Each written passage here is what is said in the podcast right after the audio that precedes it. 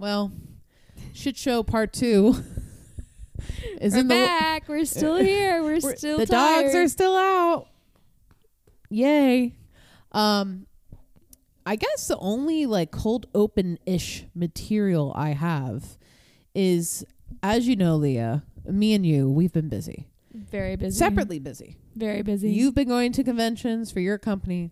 I'm about to go to conventions for my company. And it brings up the question because you went to go see Brad Paisley I did. because um, the company you work for Hired him for hired him for a private party. show. So it brings up the question if you had the authority or were playing at a convention, which artist would you book and why?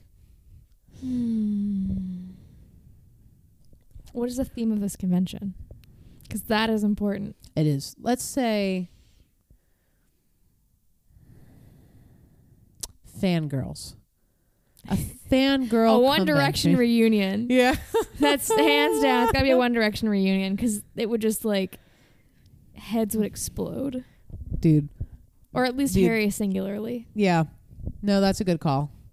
That's 100% a good call. I think if I was in that position, first off, the first thing came to mind was like IT, like an IT convention, which I did not work in IT.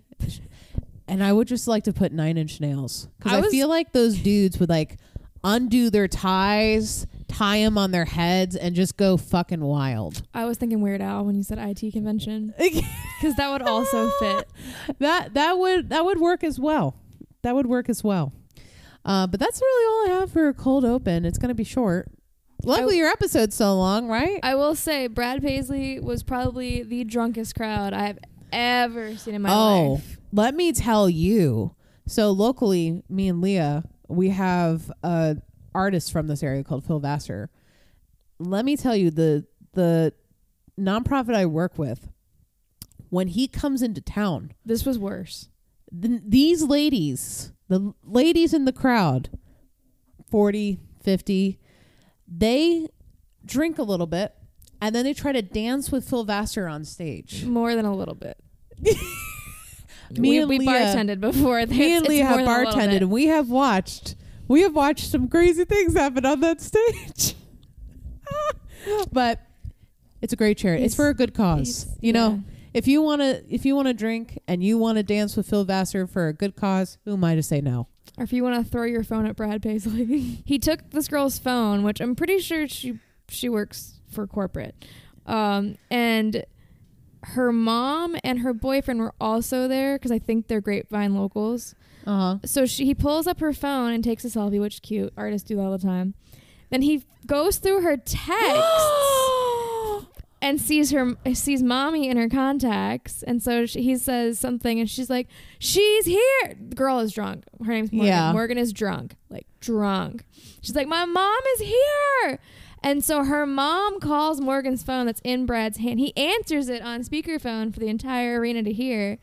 And they have a whole conversation. Well, then her boyfriend, who's also there, called. It was just like it was. Jeez. It was really embarrassing how They drunk get- all three people involved in this story were. I actually think I filmed it. I That's incredible. find her and. I do her. have to say one of my favorite pastimes is being in those situations and knowing I just had a drink. I'm just hanging out. I wasn't even drinking. And, and literally, but I'm just saying, I'm just enjoying my drink, chilling, and watching people get so shit faced and watching what they do.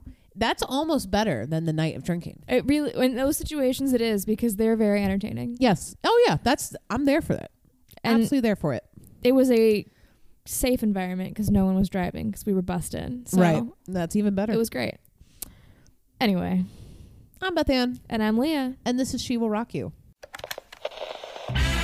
Where are they getting a dub in a CBS executive meeting? No, bitch, don't touch my thermostat. the thermostat. ghost be like, hold up, before I haunt you, let me turn down the thermostat. Who is this man? We're on page one, guys. this is She Will Rock You. Uh, there's no no uh, record breaking happening in the last No. hour, so nothing to talk about at the top of the episode. But welcome to course two of the She Will You Thanksgiving dinner. if you didn't figure it out last week or by the, the episode title that you're probably looking at right now, we're talking about the cranberries. our unsung Irish '90s heroes. Um, which is only I only chose because for some reason the station that our coach puts on ninety percent of the time in the gym in the mornings, it plays zombie. really? Yes, it'll play. It's it's like a a big mix, and zombies in there a lot. It's better what than what they're playing in the gym currently. oh my god! I'm not going to get into it on this podcast. Someone but needs to come talk to our yes, our Y front desk girls because yes, they're they unhinged. do. Because I tried. Uh, They're not unhinged in a good way. Yeah. It's not what you're thinking. I guarantee whatever you're thinking, it's not that. It's not that.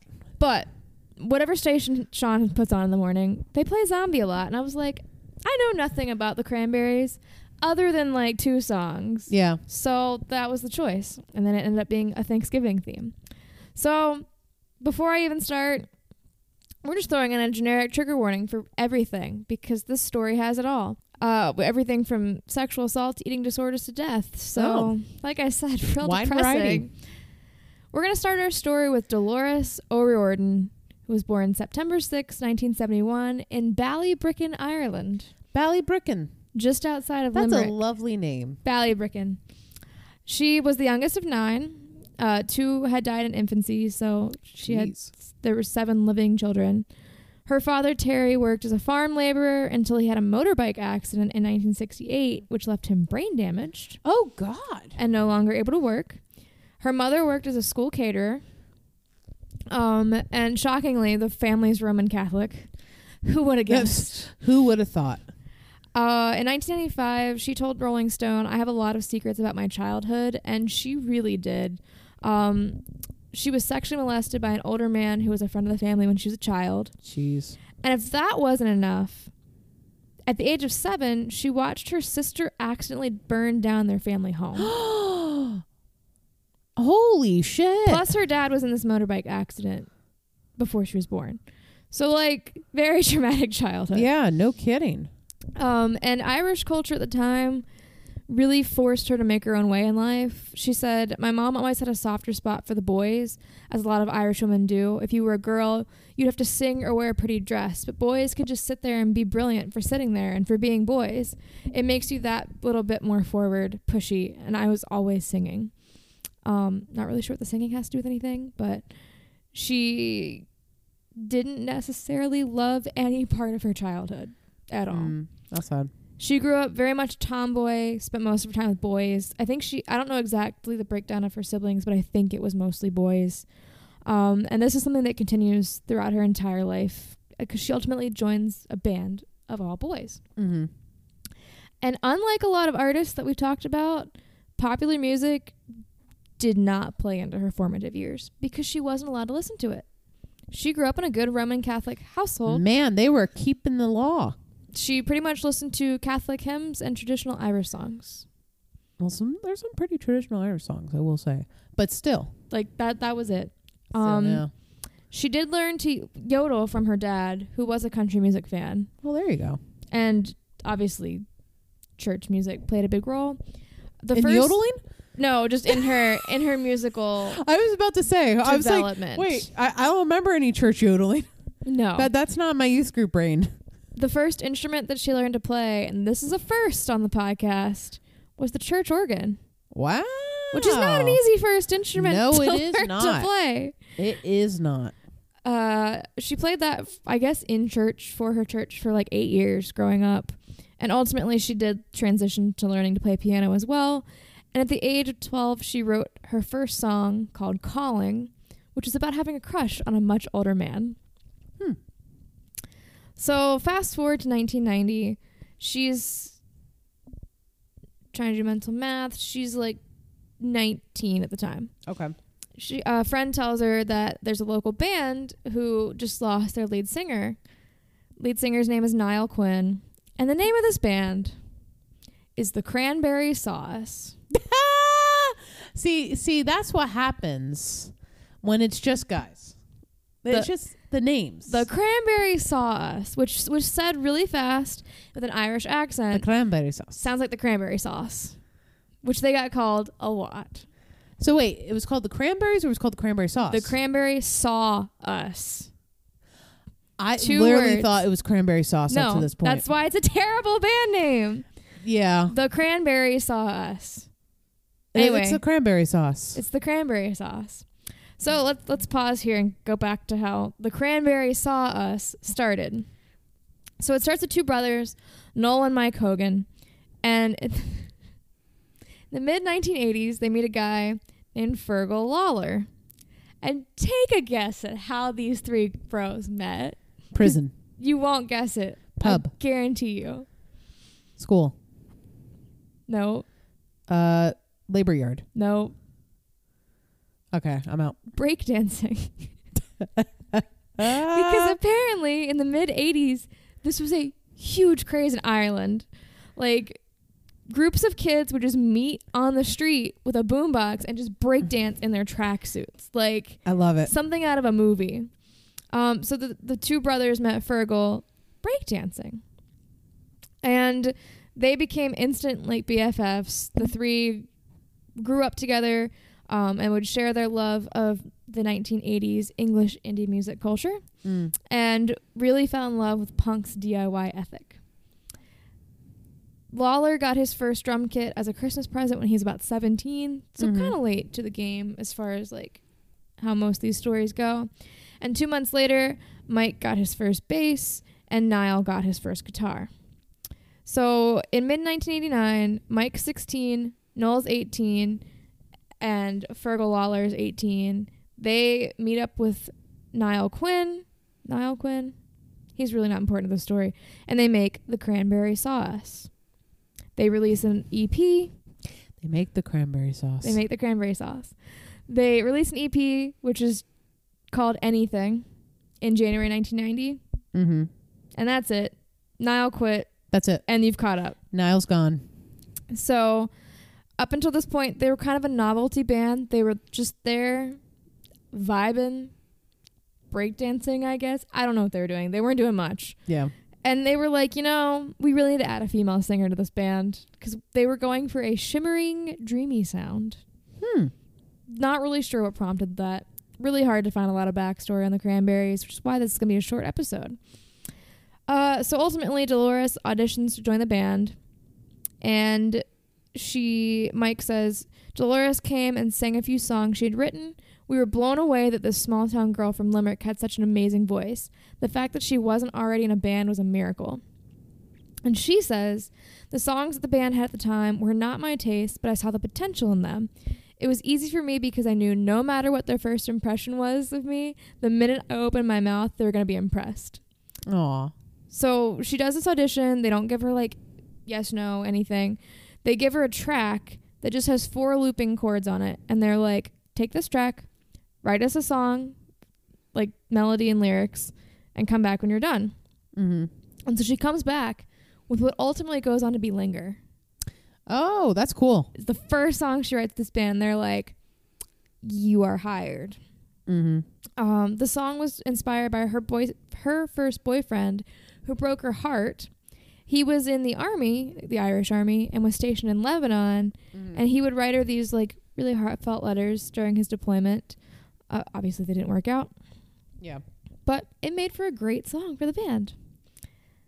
Uh, when she started writing these personal songs, personal lyrics, she never really expected it to go anywhere, especially Mhm. not in Ireland, because in Ireland at the time, things like that were not big. She said that she was really worried that they were going to be considered soppy teenage crap, especially in Ireland, because what's happening in Ireland at the time? U2. That's what's Uh, popular. I wasn't gonna say that. I was gonna say the IRA, but yes. That's coming. Uh, Okay. don't worry. That actually plays a big part in their story. Um, she like most bands are young men. Their lyrics are just like angry ranting, yeah. or they're funny. They're not writing these emotional heartbreak songs. And so after hearing what she did with the the chords that they gave her, the band was like, "Yes, we would like this. You are hired." mm-hmm. And so they bring her on to record a four track demo called Water Circle, which they just record locally in like a small studio somewhere in, in Limerick. And they they do a really fast turnaround because they want to start sending it to labels to get their name out.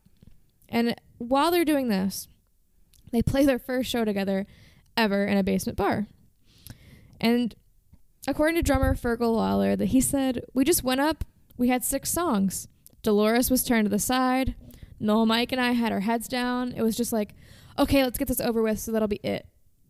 And they did not do a good job. It was a really bad first show. no. But they had to get it out. Like they said, Yeah. some of the songs didn't even have words. They were just up there jamming. Like that's pretty much what this band is at this point. It's Mhm. a jam band. But after this first show, I guess their hopes got really high because Noel quits his job to work on the band full time. Interesting choice. I don't know what vibes he was going off of because the vibes were not there yet. Yeah. No But- kidding. His job is to just take the demo of the water circle and send it out to record labels. And when he's sending out these tapes, one of the labels comes back addressed to the Cranberries. And for some reason, they decide this is, Uh, don't this is what they're going to change their name to. Yeah, you say, "Yep, that's our name." So um, they are officially the Cranberries, which is good because the Cranberries Way saw us is a better. stupid name. From this process, they get five major labels interested, and there's more like halfway interested, I guess, because they wind up throwing a showcase in London so that they can play for all these label reps. Mhm. Um, at this point, they've been together six months. They have literally six songs, but 32 record company executives flew out to see them live. Are you kidding me? Not kidding. Uh, crazily enough, they end up signing with U2's record label. Okay, I guess they wanted to stay Irish. that's cohesive. Uh, the label is called Island Records. Oh, yep, I know Island. And so, under Island in fall 1991, so all this is happening at the same time. yeah, of of our artists. Interesting how that happens. Smashing Pumpkins. They released their first EP called Uncertain. And they follow this EP with uh like a bunch of sets of 3-week tours. They'll do 3 weeks on, like a little bit of time off, supporting headliners such as Duran Duran. And they very quickly learned that like there's a big difference between starting a band and playing bars in Limerick, Ireland and touring yeah, like they were not anywhere near ready for tour life. It was like a culture shock to them. They these people had never really been to a big city right. before this. Um and when they were asked about this process, they said, "We weren't very good live. We used to just stand there very very still and things always went wrong. Things exploded all the time. Exploded. I don't know what these explosions are, but apparently things exploded." that's um, that's very that's that's a word you have to explore more. Noel did Unpack. not blame Noel. Uh, and because they had no money, they would sleep in the van, and I guess they'd all sleep sitting up, and Dolores would sleep across their laps, which is kind of cute, That's adorable. but sounds really uncomfortable. yeah, but that's also cute. It is cute. That's a nice little thing. In 1992, they go into the studio to record their first full album, but it does not go well. But it's not their fault. The sessions end up like kind of being not canceled but put on hold because the producer gets fired in the middle of this because Hmm. he's trying to add dance beats and weird like vocal effects That wouldn't work for them. Yeah. to their songs and everyone's like um no so they fire him they hire a new team they resume recording as planned. And in 1993 they released their debut album called everybody else is doing it so why can't we? That's cute. great great title. Yeah. the second single ends up being linger which is first released in the uk peaks at number 94 and their label just kind of went ham on promoting this this whole album for 1993 like they were very creative in how they did this they would record sampler cassettes so it would have like just snippets of the different songs in the album Mm-hmm. they would go to concerts where they thought people might like the cranberries and just hand them out to the crowd be like you might like this band you might like this band Smart. That's that's very boots to the ground. genius. They would mail postcards to addresses that they got from magazine subscriptions. And the most genius move of all is they pushed the singles to alternative and college radio rather than the mainstream radio Yeah. because they knew they weren't going to compete. Not where I saw that sentence going, by the way. I thought they were going to get like a sponsorship with Ocean Spray, but well, that's the next bullet point. no way. They did not want that. the whole time they're very, very careful not to do any cheesy food tie-ins, like mailing people cranberry sauce or cranberry juice, because they wanted to distance themselves from the food and not come across as like a gimmicky cheesy band. Yeah, okay, that's fair. Um, why the fuck did you name your band the Cranberries in the first place? I well, still it's know. called The Cranberries Saw Us originally. It's about it's a story. Why the fuck is there a band called the Cranberries Saw Us? Anyway, whatever. Um, so at first, like, despite all these efforts, it's not really going great. They're not getting a lot of attention, a lot of radio play. But then all of a sudden, pretty much overnight, for no really discernible reason other than all the previous combined efforts just, I guess, worked, Mm-hmm. they got in classic 90s fashion real big, real fast Yep. they go on a tour. When they start their tour, they are the opening act for Suede. And sometime during this tour, which is not a long tour, they catch the attention of MTV, who put their videos into heavy rotation. And halfway through this tour, the running order is switched, and Suede is now opening for the Cranberries. Mm. Which can you imagine? that would suck, If you started as a headlining band, and And then- halfway through right? you were demoted, like that's a really shitty move Yeah. but whatever. Uh, in late '93, they they come to the U.S. to tour, and Linger starts to get really, really heavy rotation on college radio stations. It Linger peaks at number three in Ireland, reaches number eight in the U.S. Hot 100. It stays there for 24 weeks, which they're blown away by this because, um, as Dolores says, it's very difficult to break in Europe unless you break in England. It's very difficult to break in England if you're Irish. Irish. That's I said Eilish. Let me start that over. If you're Billie Eilish, it's very difficult to break in Europe unless you break in England, and it's very difficult to break in England if you're Irish. And why is because of history, basically. And we weren't from Dublin, so we had all the odds against us when we started, which is why we went to London, where people recognized a different voice and a band that writes good pop songs. And because they were able to break in England as an Irish band, they were then able to break in the US. Like Yeah. it's just a domino effect. it makes sense. Yeah. In 1994, so very quickly, as as usual, they dropped their sophomore album, No Need to Argue. And everyone was like, oh, there's no way they can do it twice. It's going to be a sophomore slump. It was not. It was an even bigger hit than the first record. It peaks at number six in the US charts, way outsold their first album. Within a year, it went triple platinum. And this is the album that Zombie's on. Mm-hmm. And we are going to pause and talk about Zombie for a second because you mentioned the IRA. Yes. The IRA is what inspired this song. It's I actually think I knew that. it's really back of my sad, actually. So during the Troubles, which because we are going to need a brief uh, introduction to Irish history, the Troubles are a conflict or were a conflict in Northern Ireland that went on for about 30 years from the 60s to the late 90s. Yeah. And in the Troubles, more than 3,500 people died, tens of thousands were injured. Like this went on for 30 years. We couldn't really go down the street without fear of being bombed Yeah. because the IRA was devoted to removing British forces from Northern Ireland, unifying Ireland, and just killed people to make this happen. Um, and so they were on tour in Ireland at the time, I believe. And one incident in particular just really affected Dolores. On March 20th, 1993, just four days before I was born, Hmm. Jonathan Ball, age three, and Tim Parry, age 12, were killed in an IRA bombing in Warrington in northwest England. Sorry, they were on tour in England. Um, when the IRA hid two bombs in trash cans and detonated them. The two boys were out shopping to buy Mother's Day cards Oh God. on one of uh, that town's busiest streets, and they just wrong place, wrong time. That's terrible. Um, and she heard this on the news when they were on tour, and it just she said it stuck with her for months. She thought about it like every hour for months because it was just so fucked up that these two kids Yeah. were just shopping, minding their own business, and they died.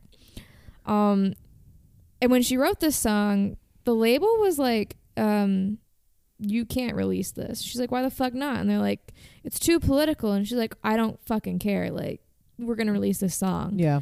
yeah, they didn't want to be on the album, much less a single, and she pushed really, really hard for it to be a single, and eventually she won. Their former manager, Allen Kovac, um, said that they they had literally written her a one million dollar check they were like, "We'll pay you for this to not release it. Like you can take this money and run, and this this song will never see the light of day, but you will have a million dollars." And she tore it up in their face good for her. and said, "No, we're going to do this." He said Dolores was a very small, very fragile person, but she was very opinionated. Her belief that she was an international artist and she wanted to break the rest break to the rest of the world and Zombie was part of that evolution. She felt the need to expand beyond I love you, you love me and write about what was happening in Ireland at the time. Over time they eventually pushed and we decided to release it. So they the release of this song actually is part of the path that led to the IRA's ceasefire the following year in Hmm. 94. In 1994, Zombie was the most played song ever on alternative radio in the history of America. And further down the line in 1998, the Cranberries were invited to perform Zombie alongside uh, the IRA's political leaders, John Hume, not, not IRA, Northern Ireland's political leaders, John Hume and David Trimble, at the Nobel Peace Prize ceremony. So, like, Oh, that's nice. because she didn't refuse, or she refused to accept, like, a payout basically to shut up, yeah. Northern Ireland had a, a peace ceremony. Like, what the hell? Ripple effect. This album as a whole just kind of marked a shift in their tone. They, they found themselves sonically. I mean, when they dropped their first album, they were only a band for like 18 months at that point. Right. They didn't know what they were doing. Um, and this album, they really pushed themselves to make harder music, more meaningful music, deeper music. It ends up going five times platinum in Canada, platinum in Switzerland, Hmm. seven times platinum in the US. Like, it is a defining album of the 90s. Yeah. In May 1995, the Cranberries had planned an impromptu free acoustic set for 3,000 people at the Sylvan Theater in DC. Uh, this show was going to be put on by the local radio station WHFS, which had paid to hire five police officers because it was supposed to be a little a little acoustic Right. show. Well, uh, very quickly this got very out of hand, and organizers were like, um, "We fucked up because ten thousand people showed up Holy shit. for a 3,000 person show. The show starts 40 minutes late and like right as they are start like coming out, some moron starts stage diving. I love it. Crowd surfing and um, they cancel the show because Because you stage diving? because people were there was too many people. There were 7,000 more people than they were supposed to. Yeah. Let it go. Let's see. Let's see what happens. Well, then, so when they canceled it, they obviously had to announce to the crowd the cranberries are not coming. You need to go home. This started a riot. Yeah. People started That'll throwing rocks, food, beer bottles at the police officers. More members jumped on stage. Someone stole Dolores' guitar off the stage. Jeez. Um, they're pissed. Basically, they had to call a riot team. It was a whole thing. Not a good press. Also, why did they hire just five policemen for 3,000 people? That's also not a It lot. was supposed to be a really chill acoustic show, and it turned into much more. I don't really know what the point of that story is. I just think that's how big they are. Like yeah. at at this point in history. Um, so at this time, it's mid '95. They are Ireland's biggest musical export since U2. Not a lot of bands make it from Ireland Yes. to this this large of a stage. November 1995, the Cranberries won Best Song for Zombie at the MTV Europe Music Awards, beating out Michael Jackson's "You're Not Alone." Hmm. Big achievement. Their third album, To the Faithful Departed, was released in April 1996. This does pretty well. It's their third album. It peaks at number two in the UK, number four in the US. It sold 4 million copies in six weeks, went double platinum in the US, but like it really failed to match the sales of their first two albums. Yeah. It's hard. It's hard. It was also ripped to shreds in the press because this is this is a super political album. Like where they pushed the envelope with Zombie before, Yeah. they really went all out because they write songs called Bosnia, War Child. They put real gunshots in a song called I Just Shot John Lennon. Oh, jeez. Yeah, you- it pissed a lot of people off. Yeah. But they continue to sell albums. By mid 96, their combined albums sold more than 22 million copies. Um, and then I have no other way to put it, but then the band just starts to fall apart.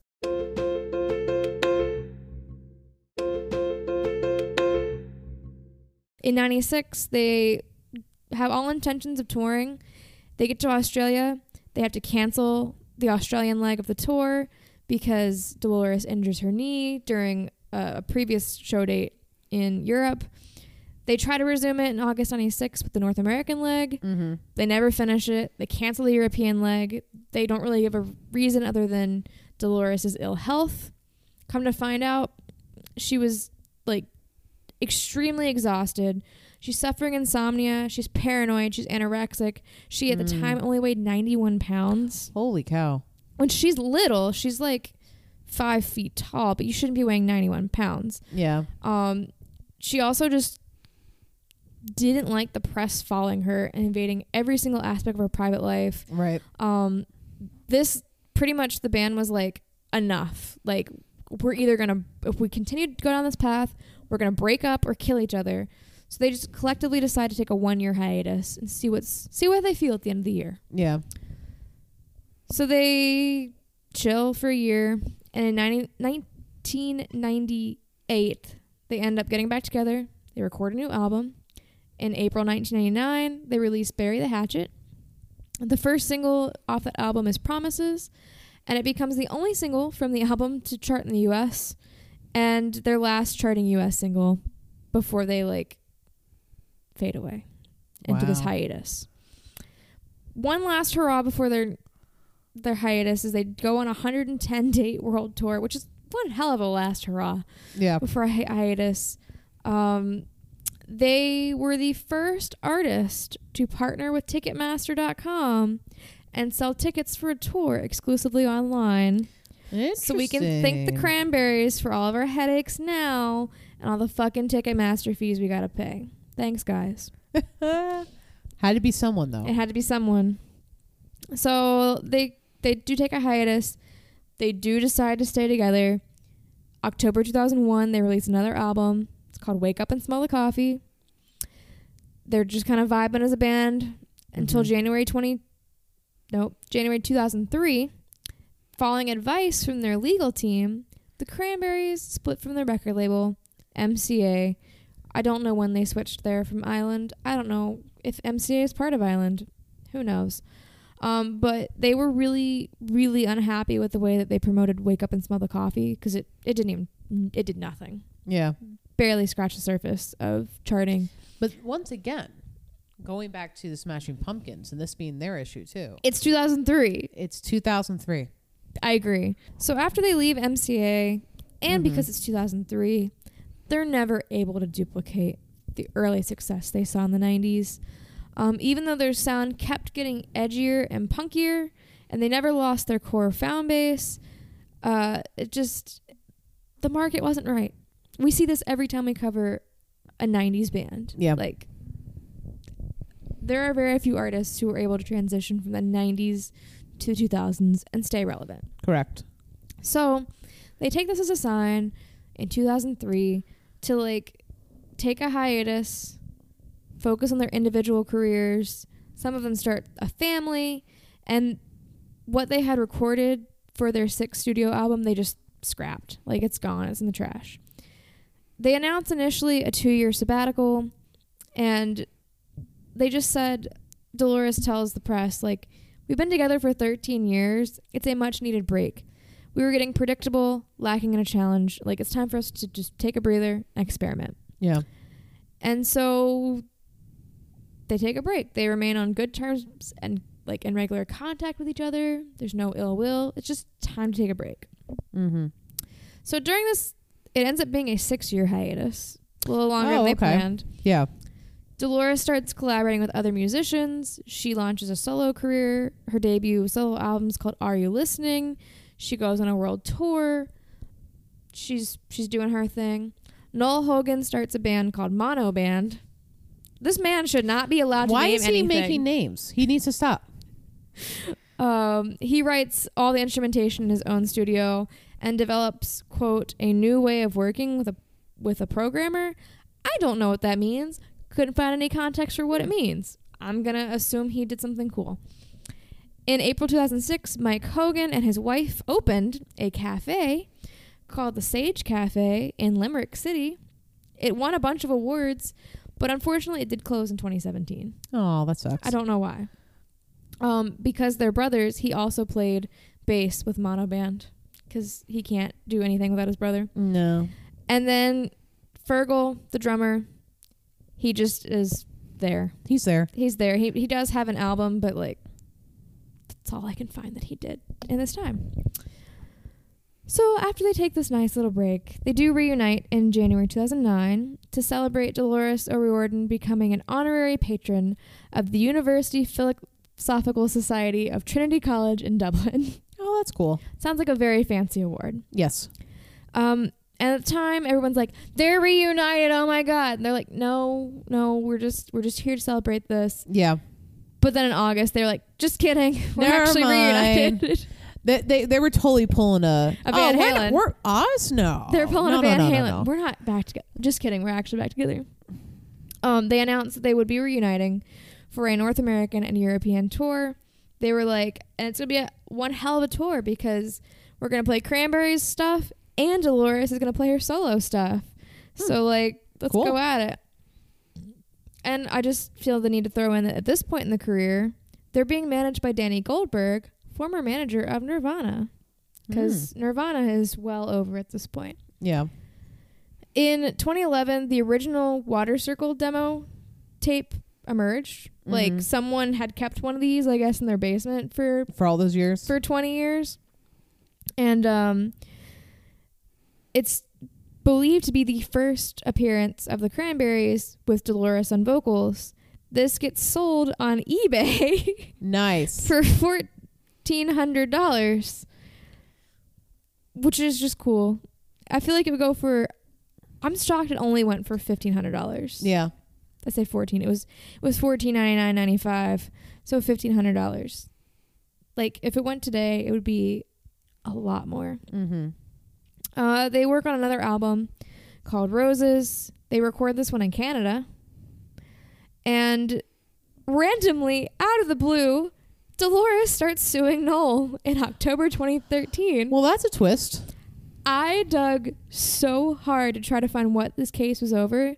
There is no evidence. They kept whoever signed an NDA on this thing has kept their promise. Wow. There is nothing. That's rare.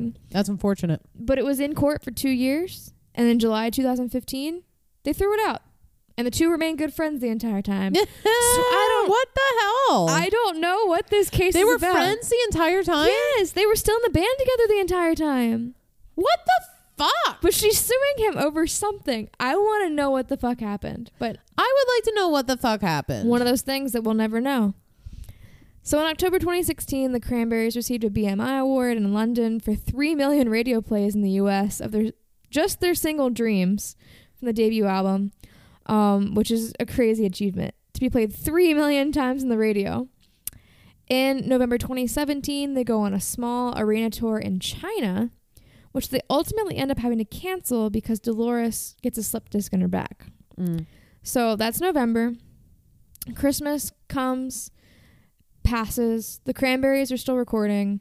Dolores, this is this is you know 2017. So Dolores would record Mhm. stuff at home and send Noel her vocal tracks through email, and like they're working on this stuff together. On January 14th, she emailed him a bunch of new songs, and she flew to London to mix an album with her side project called DARK. I don't know why it's abbreviated like that. It spells dark. And then, unfortunately, at 1:12 a.m. on January 15th, um, she left this fr- a friend a very excited email where she was like, "I just got my recordings back for this new album. They sound fucking terribly good." Uh, she was super excited, and then at 2 a.m. she calls her mom, and then later that night she unexpectedly dies. She's dead? She's dead. What? Yes, so on January 15th, 2018, she died unexpectedly in her hotel room in London. Um, it was ultimately released that uh, they did various tests on her, I have no memory of her dying. and it was ruled that she had drowned in her hotel room bathtub due to alcohol poisoning. God. So, understandably, this tears the rest of the band up. Yeah, no kidding. They they put they were working on kind of working on an album just like to the side with her her solo projects. Um they table that for a while. They ultimately do dig up the demos that she was working on Mhm. and re- they find them on her hard drive from her computer at home in New York. And Mike Hogan says, We're going to release these recordings as an album, and that's it. That's the end of the Cranberries. We're not doing this without her. Like, this is what she would have wanted. I didn't know she died. I didn't either until I started researching this. I have no recollection Me of her neither. passing. Um, so they end up calling the album In the End because they had already written a song called In the End, which is like That's crazy. really creepy foreshadowing. They put that song last in the album, and he said it's just kind of summed up the whole album and the whole band because it's definitely the end of us. So we've called it that. And it didn't win, but it was nominated for Best Rock Album at the Grammy Awards that year. Jeez. So probably the most abrupt ending we've had to an episode, um, because they haven't done anything. But um, Wild. as far as the legacy, I think they're an underappreciated band from the '90s. Like you, you think '90s, you think Nirvana, you think Pearl Jam, you think, um, I had Alice in Chains here. Yeah. You think all these grunge bands, and Cranberries were there on the edge of grunge, right. but they didn't have the same influences that that the '90s grunge bands of the the Washington State area did because they grew up in Ireland and they were much more influenced by Irish groups and the the political landscape of Ireland, and they shaped the '90s whether people acknowledge it or not. Like Dude, that's wild. It's I'm I'm literally while you're talking just looking this up because I yeah, I literally cannot no- believe she passed. I had no idea either until I googled. it. I was like, "What the fuck? She's dead." But Wild. I have no good way to wrap this up because that is literally the most abrupt ending to any episode we've ever Right. done. Surprise. Um. So that is the Cranberries. Very short episode, but very important to the landscape Yes. of the '90s. One hundred percent.